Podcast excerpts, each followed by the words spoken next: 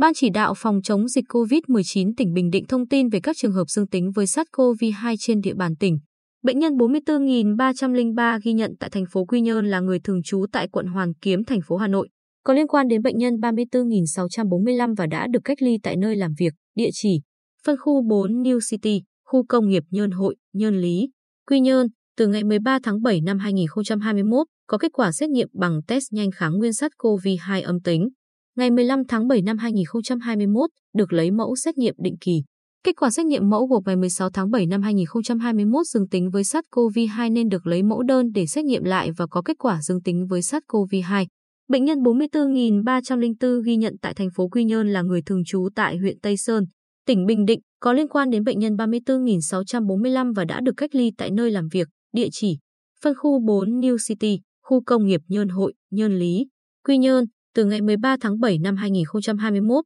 có kết quả xét nghiệm bằng test nhanh kháng nguyên SARS-CoV-2 âm tính. Kết quả xét nghiệm ngày 15 tháng 7 năm 2021, lần 1, âm tính với SARS-CoV-2. Kết quả xét nghiệm ngày 16 tháng 7 năm 2021, lần 2, dương tính với SARS-CoV-2. Các bệnh nhân đang được cách ly điều trị tại Bệnh viện Y học cổ truyền phục hồi chức năng, cơ sở 1. Trước đó vào ngày 13 tháng 7 năm 2021, các khu vực địa điểm nguy cơ COVID-19 liên quan tới bệnh nhân 34.645 đã được khoanh vùng, phun khử khuẩn. Các trường hợp liên quan đến ca bệnh đã được truy vết, lấy mẫu xét nghiệm SARS-CoV-2 và thực hiện biện pháp cách ly y tế phù hợp theo quy định. Liên quan tới bệnh nhân 44.304, ngành y tế khẩn trương tiến hành truy vết các trường hợp liên quan, kịp thời khoanh vùng, phun khử khuẩn, tiến hành xét nghiệm SARS-CoV-2 cho các đối tượng liên quan tại những khu vực có nguy cơ COVID-19, thực hiện biện pháp cách ly y tế phù hợp với các trường hợp F1 và F2 theo quy định. Như vậy, tính đến sáng 17 tháng 7, trên địa bàn tỉnh có 37 trường hợp dương tính với SARS-CoV-2,